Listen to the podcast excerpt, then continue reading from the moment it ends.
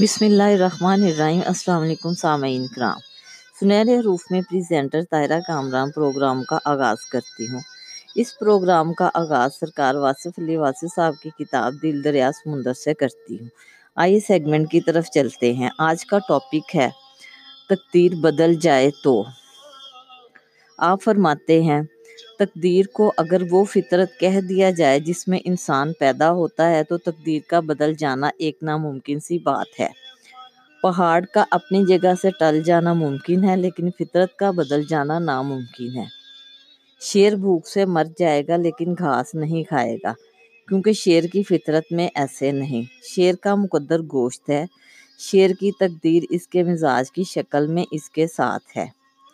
شاہین کو شاید معلوم ہی نہ ہو کہ فطرت نے اس کی فطرت میں بلند نگاہی اور بلند پروازی اس طرح شامل کر دی ہے کہ اسے پرندوں کی دنیا کا بادشاہ کہا جاتا ہے۔ اس کے برعکس فطرت نے کرگس کو بلند پروازی تو دی ہے، لیکن پس نگاہی کا یہ عالم ہے کہ گدھ کی خوراک ہی مردار ہے۔ پرجا گدھ ہو یا راجا گدھ مردار کے بغیر نہیں رہ سکتا۔ مردار خوری اس کی تقدیر ہے۔ اس کا مقدر ہے۔ گدھ کی آنکھ مردار اجسام کے علاوہ کچھ اور دیکھنے سے قاصر ہے۔ کائنات کی ہر شے کو اپنے اپنے مقدر کے لیے مقرر کر دیا گیا ہے۔ کسی شے کو اپنے مدار اور اپنے حصار سے باہر نکلنا دشوار ہے۔ اجسام اور افراد اپنے مزاج سے نکل کر اپنے آپ کو قائم نہیں رکھ سکتے۔ ہر ذی جان اور بے جان شے کا اپنی تقدیر میں پابند رہنے کا عمل ہی اس کائنات کی استقامت اور اس کے حسن کا راز ہے۔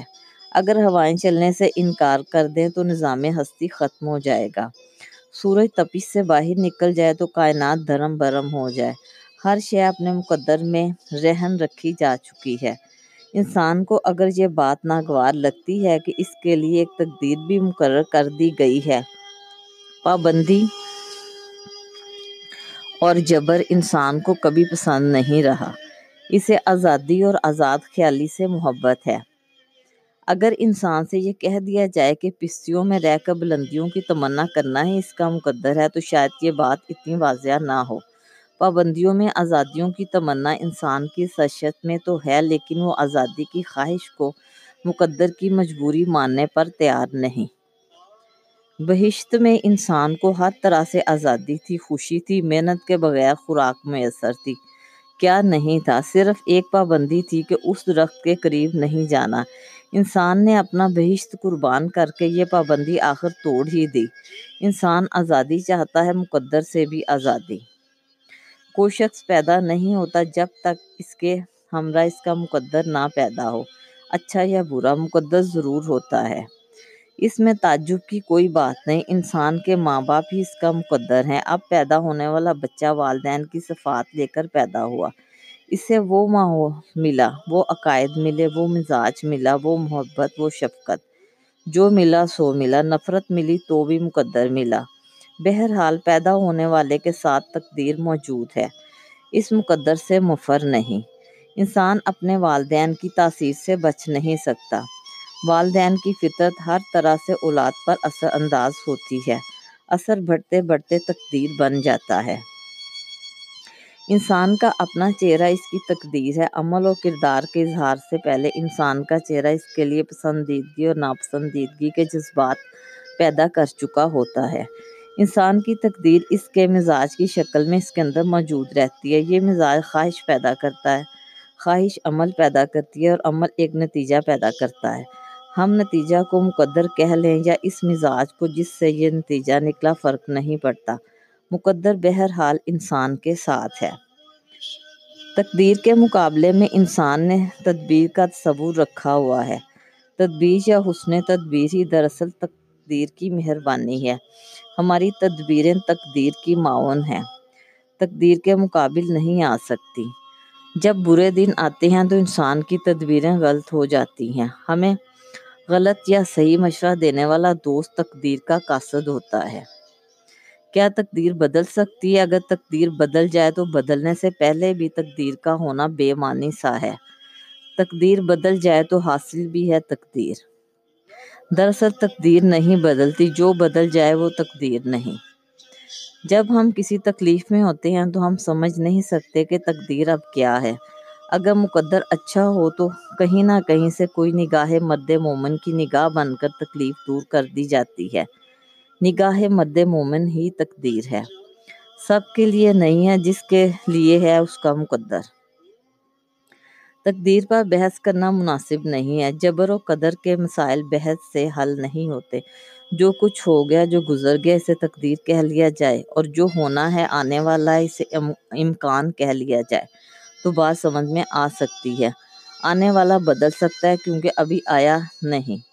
گزرا ہوا بدل نہیں سکتا کیونکہ وقت کا پہیہ واپس نہیں ہو سکتا۔ یہی تقدیر ہے کہ جو گیا وہ واپس نہیں آیا۔ اگر واپس آیا تو وہ وہ نہیں تھا، سب کچھ بدل گیا تھا۔ جب انسان کا شعور بیدار ہوتا ہے، وہ اس کائنات کی ہمہ رنگ نرنگیوں کا جائزہ لیتا ہے۔ وہ اپنے لیے کچھ پسند کرتا ہے، کچھ انتخاب کرتا ہے۔ بس یہی لمحہ انتخاب لمحہ تقدیر ہے۔ تقدیر ہمیں ہماری عاقبت کے سامنے لے جاتی ہے۔ یہ خوش نصیبی بھی ہے اور بد نصیبی بھی ہو سکتی ہے۔ موسیٰ علیہ السلام کو معلوم نہیں تھا کہ آگ کی تلاش ان کے لیے کون سا مقدر لانے والی ہے۔ ہم نہیں سمجھ سکتے کہ ہمارا انتخاب ہمارے لیے کیا دشواریاں کیا آسانیاں لائے گا۔ ایک غلط فیصلہ زندگی کو بہشت سے نکال کر دوزخ میں ڈال دیتا ہے۔ اور اسی طرح ایک قدم خوش بختی کا قدم دوزخ سے نکال کر ہمیں بہشت میں پہنچا دیتا ہے۔ اس کائنات میں ایسے ہوتا ہی رہتا ہے۔ معمولی واقعات بہت معمولی واقعات بڑے غیر معمولی نتائج کے ذمہ دار ہو سکتے ہیں۔ تقدیر صرف میرا عمل ہی نہیں، تقدیر میرے دوست کا عمل بھی ہے۔ دوست ناراض ہو جائے تو میری تقدیر بگڑ سکتی ہے۔ حالانکہ میری تقدیر کا میں ہی مالک ہوں۔ ہماری آدھی تقدیر ہمارے اعمال میں ہے اور آدھی ان کے اعمال میں جو ہم سے وابستہ ہیں۔ انسان اپنی تقدیر آپ بنائے یا اسے بنی بنائی تقدیر مل جائے، فرق نہیں پڑتا۔ ہم ایک مقررہ مدت تک یہاں ہیں اور اس کے بعد ہمارا سفر ختم ہو جائے گا۔ اس کے بعد ہمارے فیصلے، ہمارے اعمال یا ہمارے نتائج پر، ہمارے اعمال یا ہمارے نتائج پر نہیں، بلکہ ہماری نیات پر ہوں گے۔ اچھی نیت ہی اچھا مقدر ہے۔ اس شخص کی تقدیر بگڑ جاتی ہے جس کی نیت میں فطور ہو۔ نیت کا برا انسان مقدر کا برا ہوتا ہے۔ تقدیر کا تعلق منشاء الہی سے ہے اور تدبیر کا تعلق میری منشا ہے۔ جو کچھ اللہ نے میرے لیے مقرر کر رہا ہے، کر رکھا ہے، وہ مجھے مل کر رہے گا۔ میری صحیح، میری کوشش بغیر منشاء الہی کے مجھے کچھ نہیں دے سکتی۔ میں تقدیر کے حصار سے نہیں نکل سکتا کیونکہ میں وجود سے باہر نہیں نکل سکتا۔ میں آسمانوں کی وسطوں میں نہیں رہ سکتا۔ میرا ٹھکانہ زمین ہے، یہی میرا مقدر ہے۔ میں گاڑی میں سوار ہونے سے پہلے کسی بھی ذریعہ سفر کا انتخاب کر سکتا ہوں۔ بڑے امکانات ہیں سفر کے لیے، بڑے ذرائع ہیں، لیکن جب میں گاڑی میں سوار ہو جاتا ہوں تو یہ مقدر ہے۔ میں اپنے لیے امکانات کے دسترخوان سے تقدیر کی ڈش منتخب کرتا ہوں۔ مجھے اپنے انتخاب پر گلا نہیں، اس لیے میں تقدیر سے راضی ہوں۔ وہ انسان جو اپنی زندگی سے مطمئن ہے، وہ ہر طرح کی تقدیر سے مطمئن ہے۔ جو خود اپنے سے راضی نہیں، وہ تقدیر سے کیوں راضی ہوگا؟ دنیا کے عظیم انسان صاحب مقدر تھے، صاحبان نصیب تھے۔ ان کا عمل تو واضح ہے، ایسا عمل کرنے سے تو اتنی عظمت پیدا نہیں ہو سکتی۔ پیغمبر صلی اللہ علیہ وآلہ وسلم کے دین پر چلنے والے ضرور فلاح پا سکتے ہیں۔ لیکن پیغمبروں کا مقدر دیکھیں گے کس کے گھر میں پیدا ہو کر کیا بن گئے۔ اس کائنات کے اندر تقدیر نے عجب تقسیم کی ہے۔ کہیں نغمہ ہے، کہیں رنگ، کہیں مور، کہیں کوا۔ پہاڑ کو میخوں کی طرح گاڑ دیا، دریا کو روانی ملی۔ مچھلی تیرتی ہے، پرندے اڑتے ہیں، سورج روشن ہے، رات تاریخ زندگی فانی ہے، زندگی عطا کرنے والا باقی ہے۔ اسی مقدر کی دل آویزیوں میں ہم نے چند روزہ زندگی صرف کرنی ہے۔ اپنے لطف میں سفر کریں میرا مقدر میرے مالک نے میرے لیے بہتر مقرر فرمایا ہے۔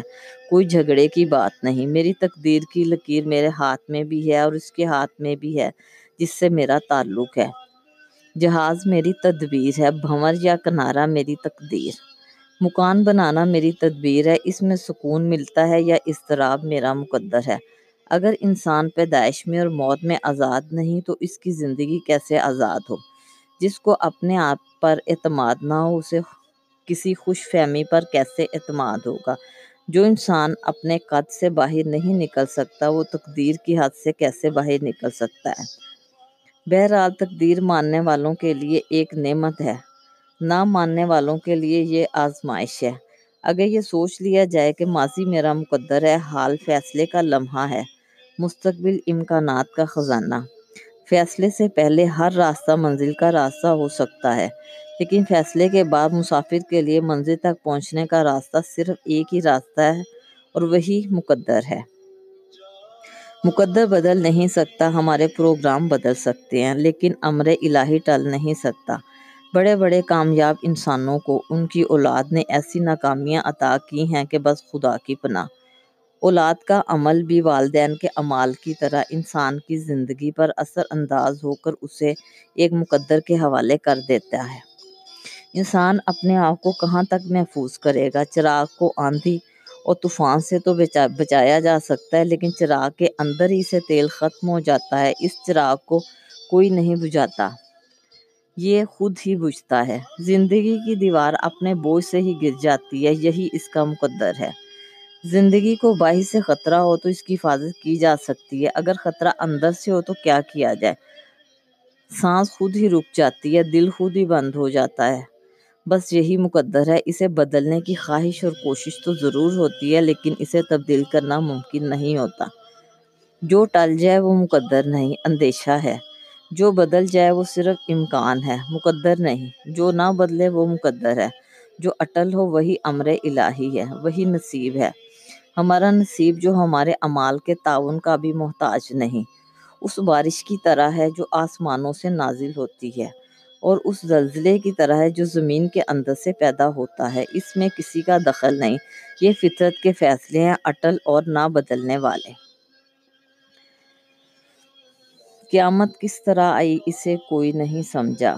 شب تاریخ رخصت ہو چکی، سورج نہیں نکلا۔ بڑی محرومیاں لکھی گئیں اس کے مقدر میں۔ وہ راہی جو درختوں سے چرا کر لے گیا سایہ۔ تمہاری یاد میں کلمے لگائی ہیں گلابوں کی۔ تمہارے نام سے گھر میں لگایا سرو کا بوٹا۔ چلو اظہار غم پر تو تیرے ماتھے پہ بل آئے۔ مگر ضبط فغاں پر کیوں تری آنکھوں میں خون اترا؟ آج کے سیگمنٹ سے اتنا ہی گفتگو کا یہ سلسلہ جاری و ساری رہے گا۔ اجازت دیجیے، خوش رہیں، آباد رہیں۔ اللہ حافظ۔